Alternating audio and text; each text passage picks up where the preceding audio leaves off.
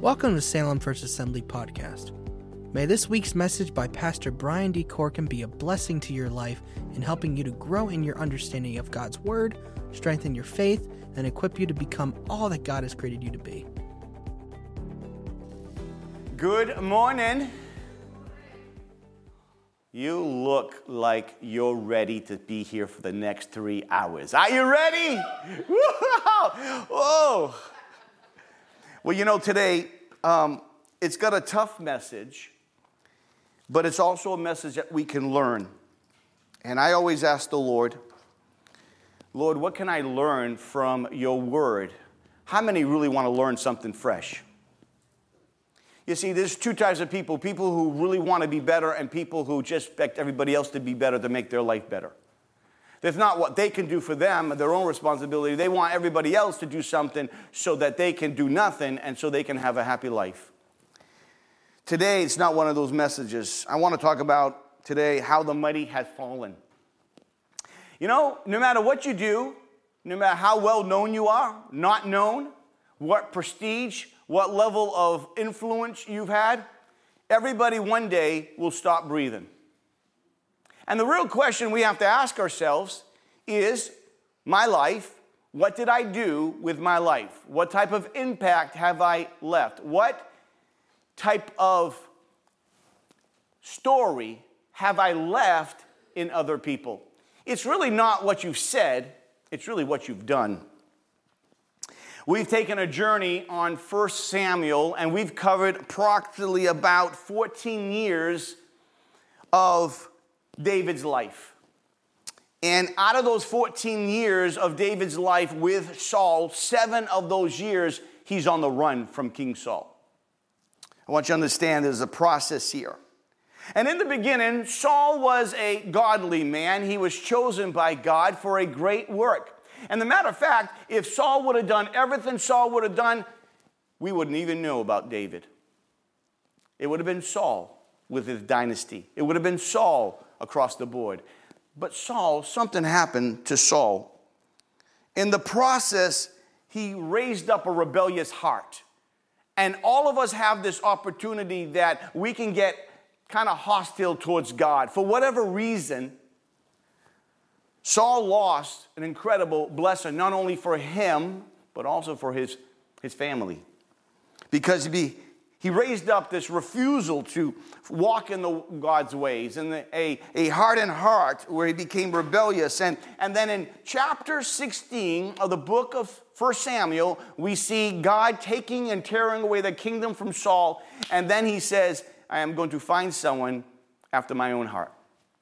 And that is David. It's tragic. A tragic moment takes place that here's this king that was appointed by God, who was thrust into kingship automatically, starts off really well, but doesn't end very well. It is not how you start the race.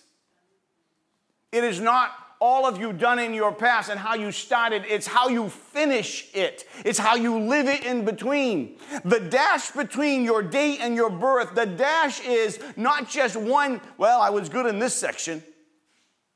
You know, I love so great is when a person lives life totally against God, not for God, then Jesus comes into their life and all of a sudden there's a new transformation. But behold, of a person who starts God and then all of a sudden turns back and then forgets God.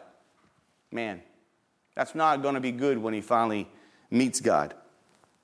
Nevertheless, Saul's hatred and jealousy and murderous intentions for this young David is overwhelming. And the last years of Saul's life is consumed with such hatred and jealousy and unforgiveness and a bitter, bitter, closed heart. But after time after time, Saul trying to kill David, the provision and protection and the providence of God is protecting him. Guess what? That same God is on your side. Put a smile on your face and say, you're not alone. I mean, that gets me excited to know that the same God that was protecting David is the same God that promised to be with you and I. Hallelujah. Romans eight thirty-one has this beautiful portion of Scripture. If God be for us, who who can be against us? That's not just theory, that's reality. God is with you.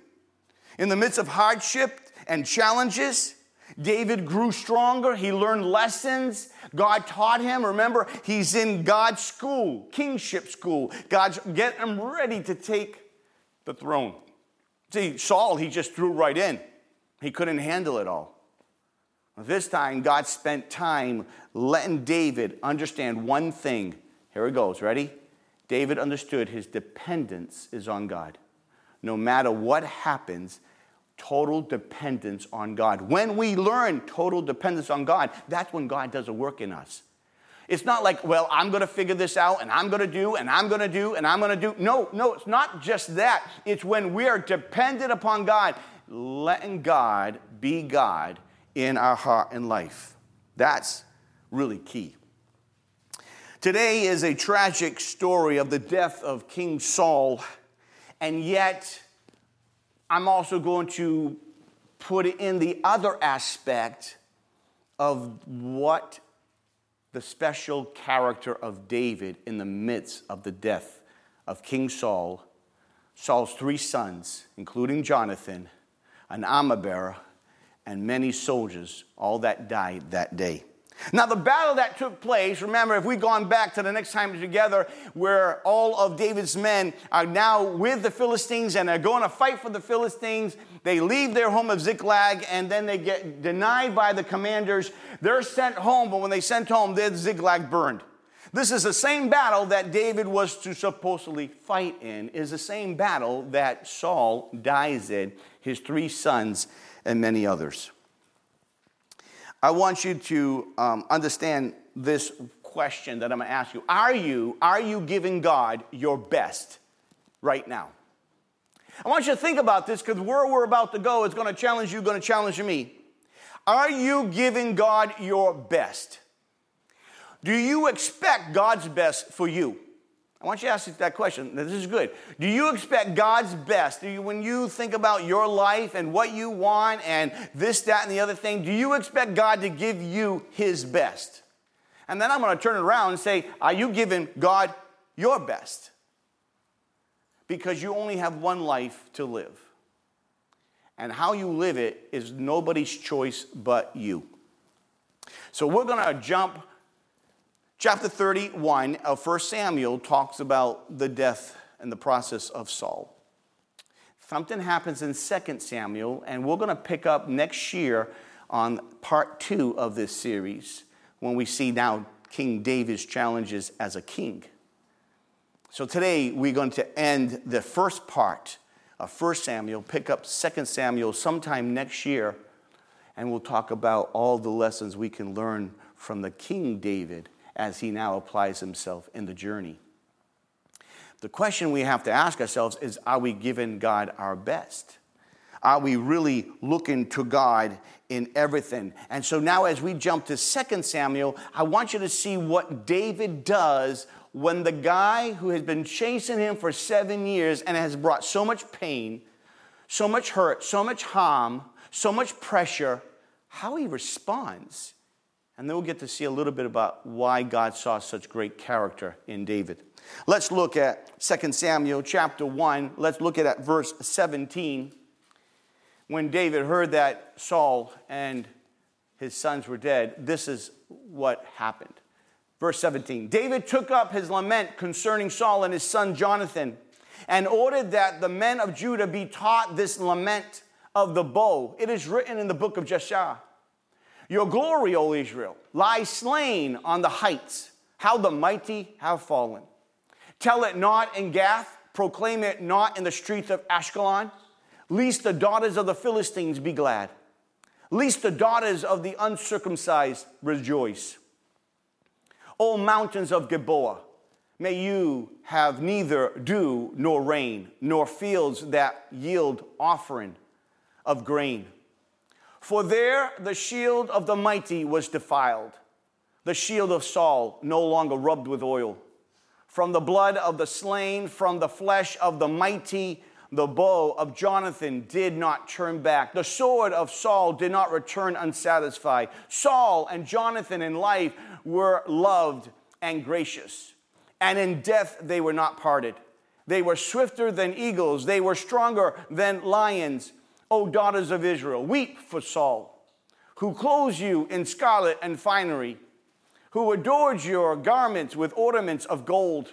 How the mighty have fallen in battle. Jonathan lies slain on your heights. I grieve for you, Jonathan, my brother.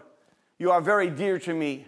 Your love for me was wonderful, more wonderful than that of a woman. How the mighty have fallen. I want you to get this for a second before we transition to a first part of this message.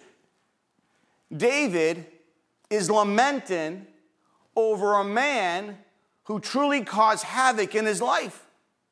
We have people in our life that hurt us. We have people in our life that disappoint us. We have people who don't give, uh, who can reject us or not do what we want them to do in the way of love, appreciation, or whatever it may be. We want every excuse we want to give.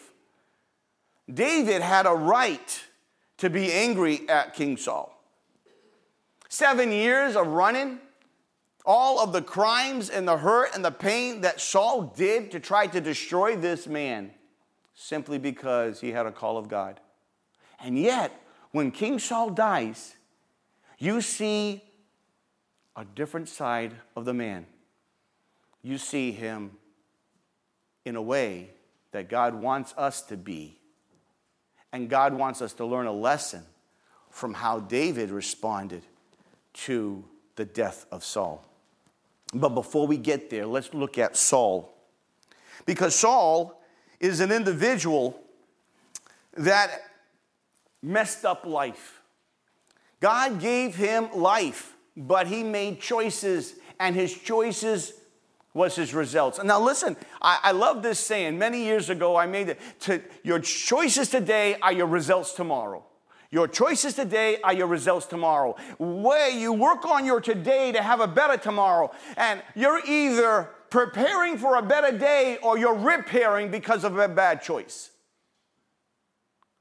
I don't know about you, but you need to realize how David responded. You have to look at how Saul responded and the difference between their lives. David is lamenting over Saul and Jonathan. And he writes a song. The mighty have fallen, the shields of mighty, the flesh of the mighty. The tragedy of Saul's death affected everybody. I want you to get this. Your life affects other people's lives. And when Saul died, it affected everybody. When they lost that battle, it affected all Israel. In the midst of the havoc it brought, God still had a plan. God had the next one up to bat. His name was David. But Saul had a bad, sad death. The armies of Israel put to shame before the enemies, and they were badly defeated. The bodies of the wounded and the dead littered the landscape. King Saul was struck by the arrows of the enemy. Near the king, as he shot with an arrow, arrows, lies the dead bodies of his children. Lies the dead bodies of his military men. And now Saul knows himself. He's been wounded, and he knows he's going to die. Saul seeks the help of his armor bearer, but his armor bearer is unwilling to help him die quicker. So Saul falls on his own sword. The death of Saul is a disgraceful death because what happens next is what makes it so disgraceful. And there's two reasons why it's disgraceful. It's disgraceful because after he is now dead, the enemy comes and sees it and cuts off his head. And then after they cut off his head, they proclaim with a head in their hand. What a different culture today, huh? They take it from city to city to proclaim how their God has brought victory over the God of the Israel. Little did they know that the God of Israel was bringing the judgment. Can I tell you today, saints, you may look at America as being something this and that. But when we do not have the hand of God on our side, no matter our might, no matter our abilities, no matter what we have, when we don't have God, we are in trouble. We're living in a world we think we're so secure. We think we're this and that. Let me something. We have turned away from God. And even the church has turned away in some sense because we have got so much focus on so many things that we're not focusing on the one important thing. Is the heartbeat of God and the commission that God has given us to share the gospel, to be his ambassadors, his spokesman, his light, and his salt. If we lose that, we've lost what our purpose is in God. If we wrap it around anything else. Saul wrapped his whole life about being vengeful and bitter and jealous and envy. Made his whole life, and in that ruined his life. And now in death, it's disgraceful because now not only the whole country in havoc, not only everybody's on the run, but now they're parading around saying victory, and it doesn't look too good for Israel. Forty years earlier, this handsome, young, humble, brave man became king. And it's only a very short distance away where he became king, forty years earlier. He dies not very far from the very place he was anointed king. Somewhere along the line, he compromised. Somewhere along, he descended in weakness and wickedness. Somewhere along the line, he listened to other voices, especially the voice of ourselves that usually leads us astray. We don't listen to God's voice. And it, and it's not just Saul, it's all of us. Someone say amen. Amen. When I started thinking about this, and me and God were just rapping quite a bit about stuff, I started personally reflecting on just the life of Saul and the just the process of how his choices affected so many. You see, God had a far better plan. I want you to get this. God had a far better plan for Saul, but Saul decided to do it Saul's way. You know the song Frank Sinatra, I did it my way. Yeah. And sometimes we want to do it our way. And but God has a better plan. Someone say a better plan. God has a better plan. We may not always understand the plan because sometimes God gives us a piece of puzzle. How many people put puzzles together? God bless you. After a hundred, that's it. I can't sit no longer. But that one piece doesn't look like much. But you put it to another piece, and another piece, another piece, another piece. Before you know it, you have a picture. But guess what? You lose one piece, and that puzzle is never committed, uh, completed. You've committed so much time to it, and you can't finish it because someone purposely stole that piece on purpose. Just like the enemy of your soul to try to steal the piece to your puzzle. Kill, steal, and destroy. I want you to get this. God had a better plan, a better plan for Saul. But Saul got so focused on himself. Saul got so focused on what he wanted. Saul got so focused on what other people think. He forgot about what God thought and what God was telling him to do. See, that's a tragedy. And because he did that, he paid a terrible result. But all of us know people in our lives and in our family who are not doing it God's way. All of us know people who are stubborn and, and just, just, just won't listen. They're just so set in their ways. All of us know people just like a Saul who has an understanding of who God is, but still hasn't yielded to God's ways, to God's plans, to God's purposes. And it makes us think a lot. To say, you know, God has a better plan. And sometimes we tell other people, God has a plan for your life. Be confident of this very thing that he which begun a good work in you shall perform it until the day of Jesus Christ. God has a plan. But Saul didn't pay attention to the plan because he focused so much on his plan. And I want to really encourage you that if you have people in your family or people that you know and that they, they're just far from God, you got to remind them that God has a better plan. God always has a better plan. But many people are refusing to go to God or follow God.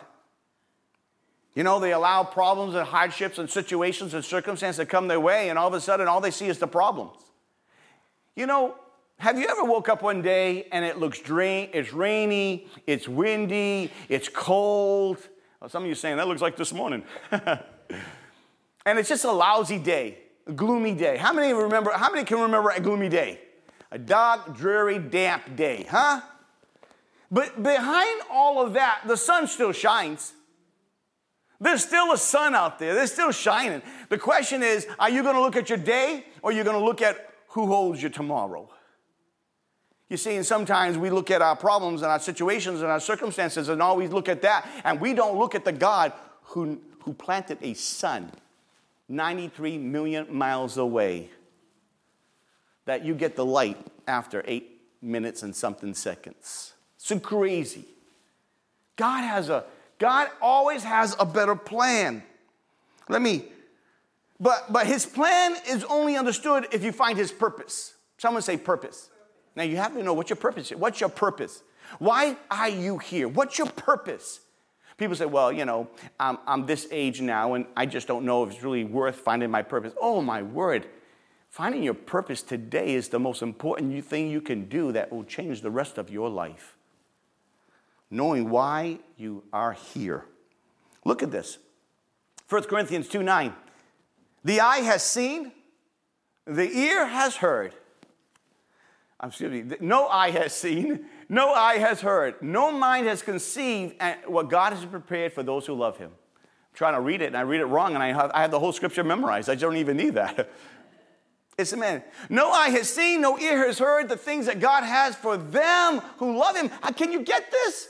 You can't imagine the good plan God has for you. Thomas says God has a better plan. John ten ten says a thief comes to steal and kill and destroy. That's, that's what he wants to do. Steal, kill, and destroy. But Jesus says, I have come to give you life, and watch that, more abundantly. Some would say God has a better plan. I wish we could just grasp this, that God has a better plan, but we don't grasp it because we allow things in our life to take place. The people of Israel run into a problem. They are denying God. They were running from God. They weren't listening to God. They wanted to do it their own way, and God will let you do it your own way. Jeremiah twenty-nine encourages them, and most of us have know this portion of Scripture. God says, for I know the plans I have for you, declares the Lord, plans to prosper you and not harm you, plans to give you hope in a future. Then you will call upon me and come and pray to me, and I will, I will listen to you. Did you like that part? I will listen to you. You will seek me and find me when you seek me with, with, with all your heart. Someone say, God has a plan. I don't care how old you are or how young you are. God has a plan for your life. But the question is, do you want to know his plan? Do you want to know it? It's sort of like this. It's, it's like you can invite someone over your house to eat, but they, the, you can't force them to eat. Come on, have some, have some. No, no, no, no, no. Come on, come on, come on. Nope, nope, nope, nope. See, God wants so much for you, but you have to partake of what God gives you. Someone say amen. It's important for all of us to find this. So what can we learn from Saul's death? Well, we need to remind ourselves it matters not what you do as occupation. It matters not how many zeros you have after your whole numbers in the bank account. It doesn't matter how many people you know. It doesn't matter of all that fluff and stuff. Because one day it reminds us death is coming our way for all of us. Unless the rapture takes place, death is knocking on our door. One day, we will all give up that breath. But we have to ask ourselves the question, when we think about the life of Saul and how he lived and where he made his focus and then how he died, God had a better plan for him. You know, the day he died, the day he died, there was poor and rich on that battlefield. There was kings and slaves. There were godly men and sinners. There were Israelites and Philistines. They were weak and powerful, but all entered death together. It don't make a difference. People think, you know, what car you drive, what house you are, toys you have. It doesn't mean nothing. I've been with people in the hospital who are dying, who are multimillionaires. I've had one person tell me one time, he was an inventor, of something that is now industry standards. And he said to me, I have everything I could possibly want, but I have nobody in my life to share it with because all I did was work and I never paid attention to my family. And when I looked around and this, this man about to die, on the process of dying, my heart went out to him because they're reminded of the scripture, what is a man who gains the whole world and yet loses his soul? He profits nothing. And so times, so many people are always focused on this and focused on things, and I wish I had, I wish I had. You know, if you have Jesus, you have it all. If you have God in you, you He's going to float your boat. He, he going to do what He needs to do in your life, and you don't have to worry about it because He's a God over all things. Some would say all things. Some would say God has a plan. But if you don't take that time to learn that plan, just like Saul, he didn't take the time to learn the plan. Deuteronomy chapter thirty gives us a great lesson. And it's a lesson. Deuteronomy means second law. It's a rehearsal of the law so the people of Israel can remember what God had said. Moses is getting ready to go back, go with the go to the Lord. And he says this to the people. This day I call heaven and earth as a witness against you that I have set before you life and death, blessing and curses. Now choose life so that you and your children may live. And that you may love the Lord your God, listen to His voice, and hold fast to Him. For the Lord is your life, and He will give you many years in the land He swore to give to your fathers, Abraham, Isaac, and Jacob. Some would say promise. Some would say God has a plan. God is telling His people, listen, if you do it my way, I have a plan. The eye has not seen, the ear has not heard, nor has it entered in the mind of man the things that God has for them that love Him. God has a plan. Saul couldn't see it because he was so focused on his own little small world thinking. Because of that, he focused more horizontally than he did vertically. It's a tragic scene, but the reality is that we can learn a lot about life. God says choose life, not just physical life. The unborn, that's life. To me, I don't understand how people can fight so much, so much to kill a baby. And yet, if that baby gets struck by a car, it's double homicide. It's sort of like a choice where if you don't want the baby, it's legal to kill it. But if you want the baby, baby, it's murder. Does that even make sense? Where's the value to this? It makes no sense, some of the things in our, in our world. As the scripture says, wrong will be right and right will be wrong. We're living in that world today. The question is not, are we going to run, but what are we going to do about it to change the culture or change help others see the truth of Jesus Christ. How are we going to be lights and salt for such a time as this? Look what the scripture here, when we talk about death. Hebrews nine twenty-seven says, just as a man is destined to die once, just once, and after that face judgment.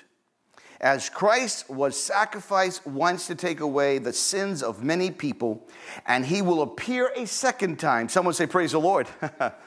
Not to bear sin, but to bring salvation to those who are waiting for Him. Woo-hoo! Woo-hoo-hoo! Next time, baby. Huh. See, when Jesus comes back again, man, He's going to make all things right.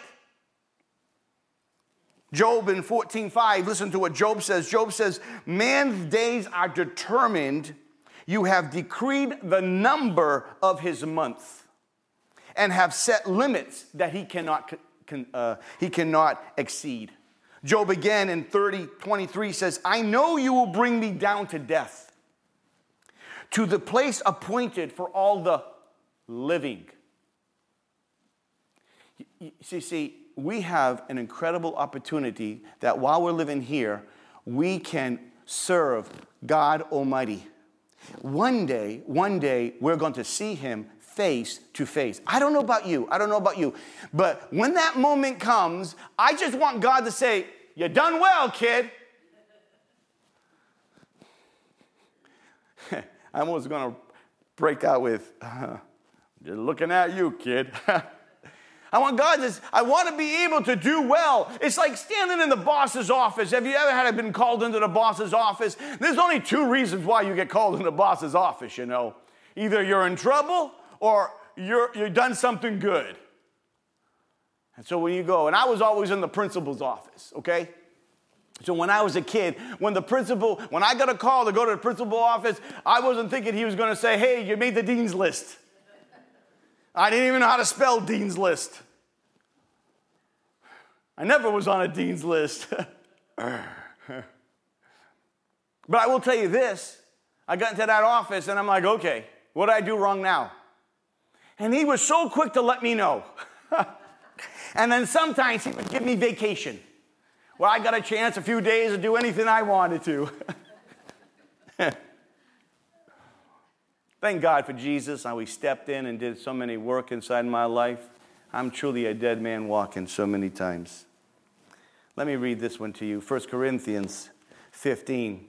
But Christ has indeed been raised from the dead, the first fruits of those who have fallen asleep. For since death came through a man, the resurrection of the dead comes also through a man. For as in Adam all die, oh my, so in Christ all will be made alive. What a benefit. What a bonus. God is thinking on your behalf. So take the life you've given and look at the way Saul lived it and ask yourself, do I want to live this way or do I want to live in such a way where I got the blessing of God in my camp? I want the, I want the peace of God. I want the blessing of God. I want to know the purpose of God because I want to just learn his presence so I can share his peace. Man, everybody wants to benefit, but no one wants the process. There's always a journey you have to travel to get to your destination. And I woke up one day and, you know, I, you know, a bad day, and you say, I just wish there was some sunshine and palm trees. And so one day I went to bed, I woke up, and I was in Florida. It was wonderful. You know, sometimes if you, you, you want a palm tree or you want some warmness, you got to travel to a place for that, right? You see, so often, so often we forget what God has done for us. But when we look at this portion of Scripture in Romans six twenty-three, for the wages of sin is death, but the gift of God is eternal life through Jesus Christ. When we focus on that, we're going to realize Saul, Saul kind of messed it up. He kind of messed up his life. He had, he had the, Saul was a, a person who was blessed that we would be talking about Saul in a positive way like we talk about David. David had some faults, but he had a heart for God. See, Saul didn't have that. It was more about him, always about him. Suppose you woke up tomorrow and you read your obituary. Now, I know some of you in this building. I know you're here. Now, you get up in the morning, the first thing you do is say, "Hey, have I died yet?" And you start reading the obituaries just to see if your name's there. I know that to be true because I've heard you people tell me, some of you, that you've you go and look at all the obituaries and you say, "I want to know who else has died." Suppose one day you read your obituary in the paper. Someone else wrote it, not your family member, someone who knew you. What would they say about you in your obituary? Well, it happened to a man in eighteen eighty-eight.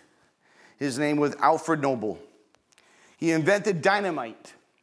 Awoke to read his own obituary. The obituary was printed as a result of a simple journalistic error. You see, it was Alfred's brother that had died, and the reporter carelessly reported the death of the wrong brother. Any man would be disturbed under the circumstances, but Alfred was shocked, was overwhelming, because he saw himself as the world saw him.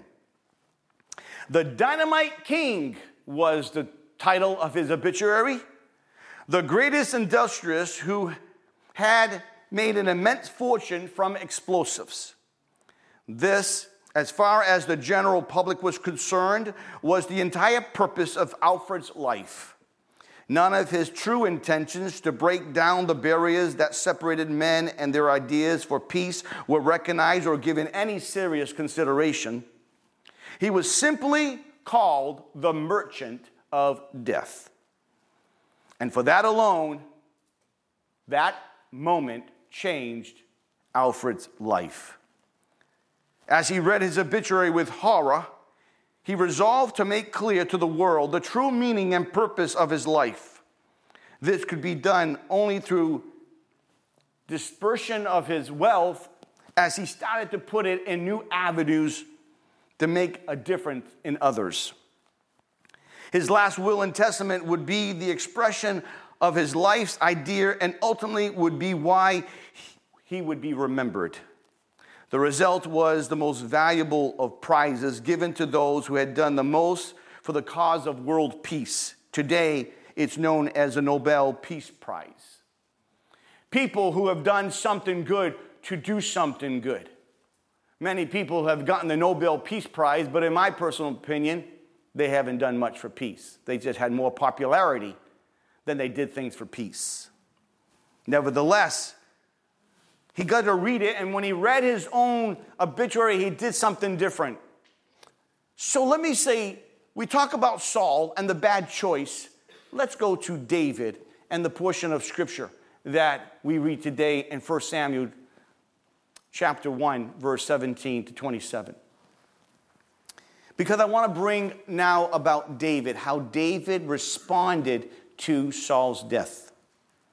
You see, I think we see a character trait here in David because the way he responds in sorrow, not in, in vengeance.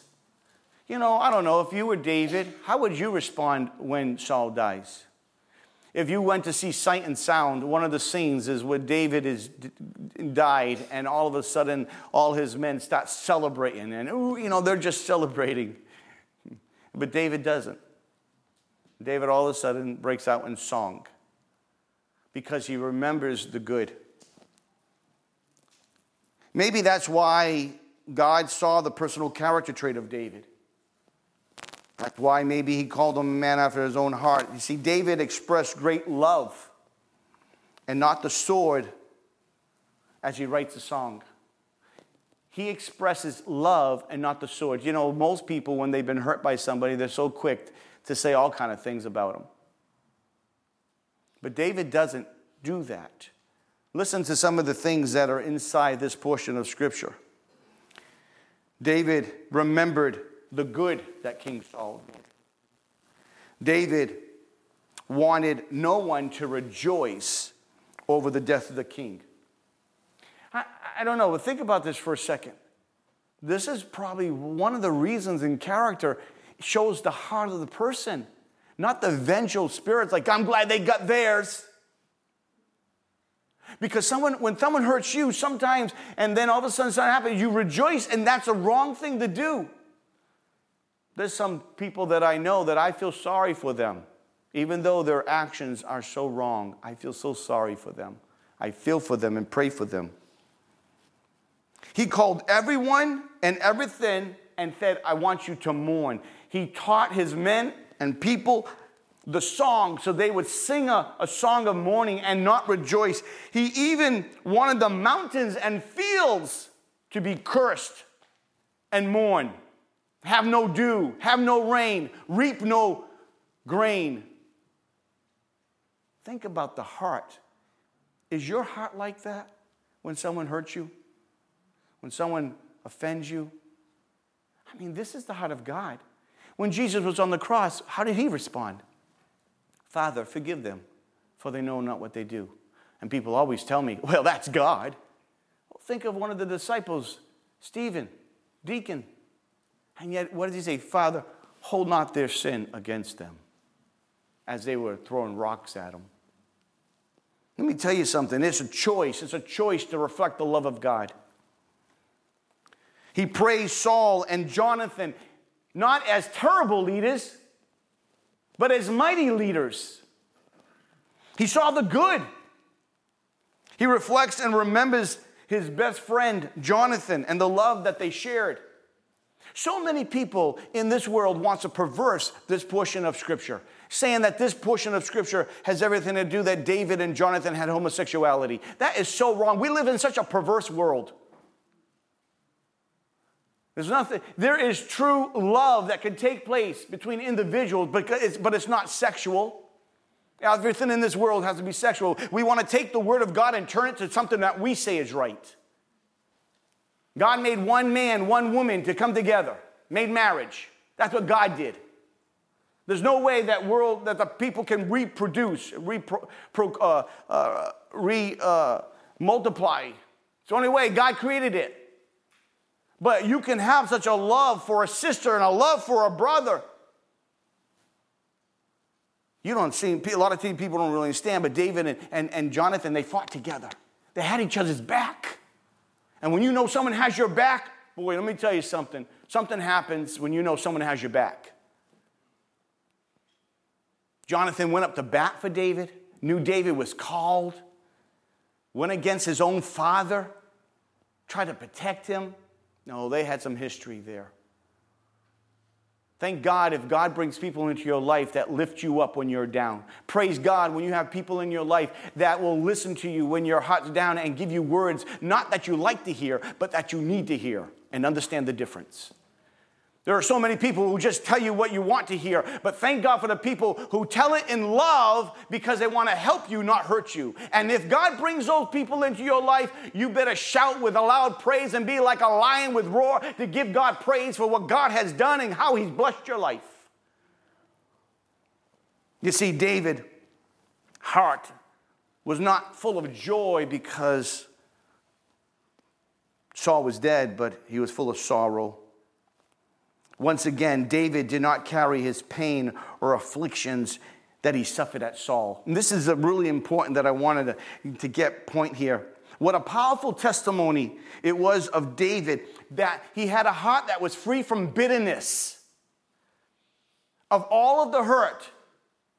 You know what? David was bothered and he released it. He didn't carry it. The problem with our lives sometimes is we carry all of the junk. God does not want you to take the junk of yesterday and bring it into your today. When you take the junk of drama, the junk of pain, and you bring it into your day, you ruin your day. You fail to live to the to the level in which God wants you because you're not looking at the one in charge of your day. You're looking at others that are determining your day. Do you hear what I'm saying? There's a lot of times there's people out there and they want to do this and they're going to do this. And sometimes we give too much too much ears to that, to the horizontal, and we allow them to determine the type of day you're going to have. But if you understand who is your ship and who's in control of your ship, who's at the helm that's driving your ship, then you're going to know that it's not what they say, it's what God said. And when you understand that, God does a great work. Let me just share a couple things in closing here. Saul made choices, and choices today are results tomorrow. And we're looking at it from a tomorrow point of view and seeing he made bad choices. He messed up what God wanted to do in his life. And here you have a man who has suffered so much, gone through so many battles, so many people have paid a price. And yet he has not one bad word to say about Saul. Hmm. Let's just meditate on that for a second. I don't know about you, but I want to be that man. To carry things light. Not to carry the pain, but to cast the pain. Because we can learn a lot from David's example. If we take First Corinthians thirteen five, look what it says. Love is not rude. It is not self-seeking. It does not easily angered. Watch this. It keeps no record of wrongs. Boy, I don't know about you, but it just seems like David's not keeping any records of wrong. I don't see none of the crimes in this song that he he, he experienced. But what about you? When someone hurts you, what, what do you do? The problem is, the problem is, if a person doesn't understand the love of God, you cannot give love if you don't know love. Say that again. You cannot give love if you don't know love. If you haven't experienced the love of God, how are you going to demonstrate the love of God to others? It's knowing the God of love is what changes our hearts. When you understand what God has done for us, love is not rude, it is not self-seeking, it is not easily angered, it keeps no record of wrongs. Why does it keep no records of wrong? Because we have one that has forgiven us, therefore, therefore, we must, we must forgive others. If we do not forgive others, God says in His Word, He shall not will forgive you. And when we stand before God Almighty, one day when that happens, we should have a light load to know that we are not carrying the pain of the past into the moment of the present.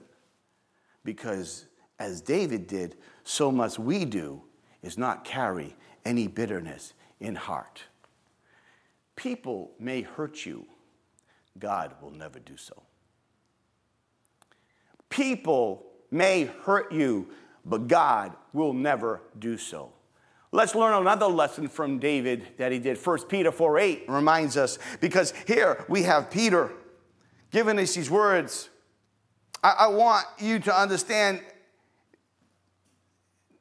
David was demonstrating this. Above all, love each other deeply, because love covers over a multitude of sins. You remember the time Jesus was with the disciples, and, and Peter says, God, how many times that I, I should forgive my brother? Seven times? He went beyond the law, and then the Lord says, no, I want you to forgive him seventy times seven. I want you to forgive him this astronomical number so you don't keep track. Love covers a multitude of sins. And I don't know about you, but you and I need to recognize something that's important. Let me ask you a couple questions before we close. How do you handle hurt and harm that's done to you? How do you handle it? How do you carry it? Do you, do you still carry things that people hurt you, said to you? Are they still living in you? Are they still living in your heart? Are they still living in your mind? Are you feeding into these thoughts of what people have done or people have said? How, how do you forgive others who have brought offense to you? What's your process of forgiving someone who has really hurt you? How do you, what do you do? Because see, David was majorly hurt over the seven years of running and so many things, and yet, and yet, as he writes a song, he doesn't bring anything up because it's all, there's no emotion there but grief and sorrow. Why is that? Well, David learned how to forgive. David learned how to give it to God, trust God, trust God, depend on God. It's a process. Is it easy? Absolutely not. Is it possible? Absolutely. With God, all things are possible. Some say amen. Yeah, we can't do it on ourselves. We need the power of the Holy Spirit to do so. Do you forgive and live, or do you hold up and blow up?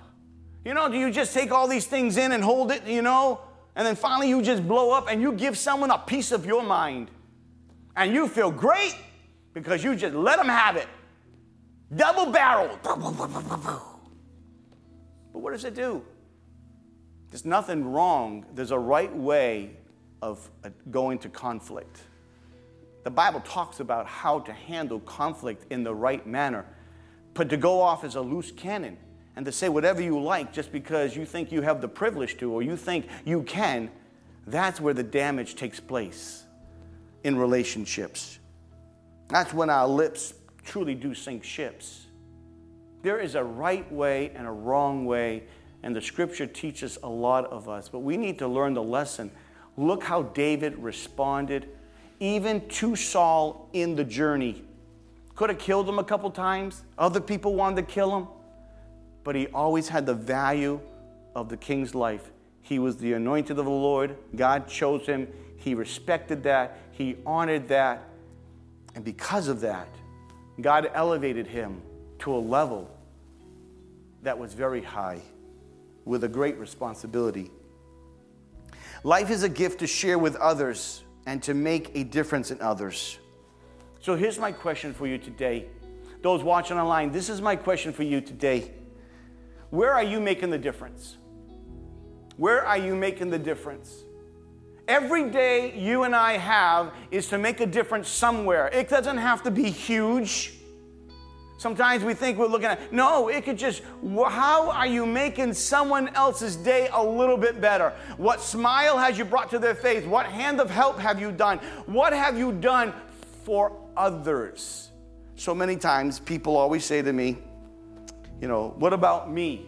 I get to hear that so much. What about me? Why aren't you, why, ain't, how come me, me, me? And I want to say, what about you? What have you done for others? And then we'll talk about you. Who are you making a difference in? And if so, why are you choosing to make a difference? You see, David is about to be king very shortly. But he had to go through a long journey, hard journey, difficult journey. But in that journey, he learned so many lessons that makes him. And the greater the lessons we learn, the greater that God can really use us because we learn the lessons. How the mighty have fallen. One day, one day, we too will give up our breath. We have a small window to make a difference in people's lives. Not just to make a life for you, and God wants that for you too. But we really start to ask ourselves a question. What are we making a difference in? Who are we making a difference in? And are we choosing to make a difference over there? And why are we choosing to make a difference over there? What's the need? What need can you fulfill? What, what, how can you show something, show someone the love of God even though they have offended you, even though they hurt you? How can you show them Jesus? I don't know about you online, but before I want you to answer those questions, the first question is, do, do you know Jesus? Here, if you're here today, before you answer that question, do you know Jesus Christ as your personal Lord and Savior? Is He your Lord? Have you asked Him to forgive you of your sins? Have you asked Him to come into your heart and life? Have you dedicated and yielded your heart to God and said, God, here I am. Forgive me of my sins. Come into my heart and life. I now choose you. I put the pl- my hands on the plow, and God, I am not going to turn back. I'm going to follow. I'm going to swallow and follow, God. I want to serve you. I want to know you more. How many of you here just say, I want to know God more? Just raise your hand. Yeah, yeah, yeah. Those online, you want to know God more? It takes a choice to know God more. The question now is, what are you going to do? Let me just pray.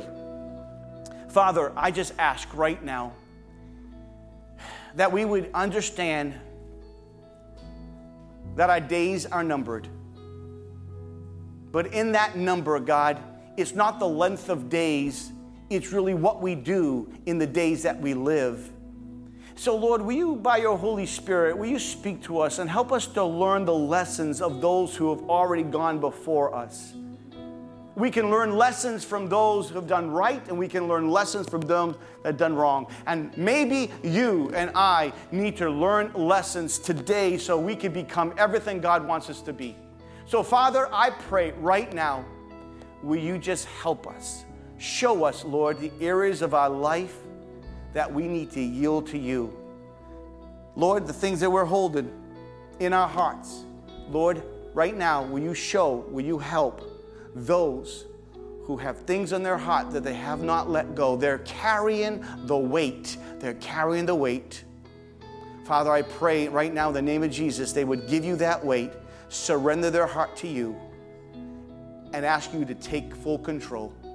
Cast all their cares on you, for you care for them. Father, I pray as they cast their cares, Lord, I ask that you would meet with them, help them, and that they would get back in your word and get into a good Bible-believing church and serve you with all heart, mind, and soul. We ask this in Jesus' name. Everybody said, amen. Well, we thank you for joining us today. Let's continue to believe that God is going to do a work in all of our lives and in His church, despite our current circumstances.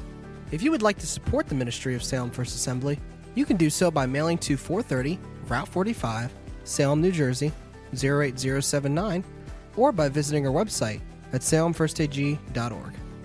Please join us for service next Sunday at ten thirty a m, or you can watch service every Sunday afternoon on Facebook at Salem First Assembly or YouTube at Salem First A G. You can also listen to the message every Tuesday on Podbean.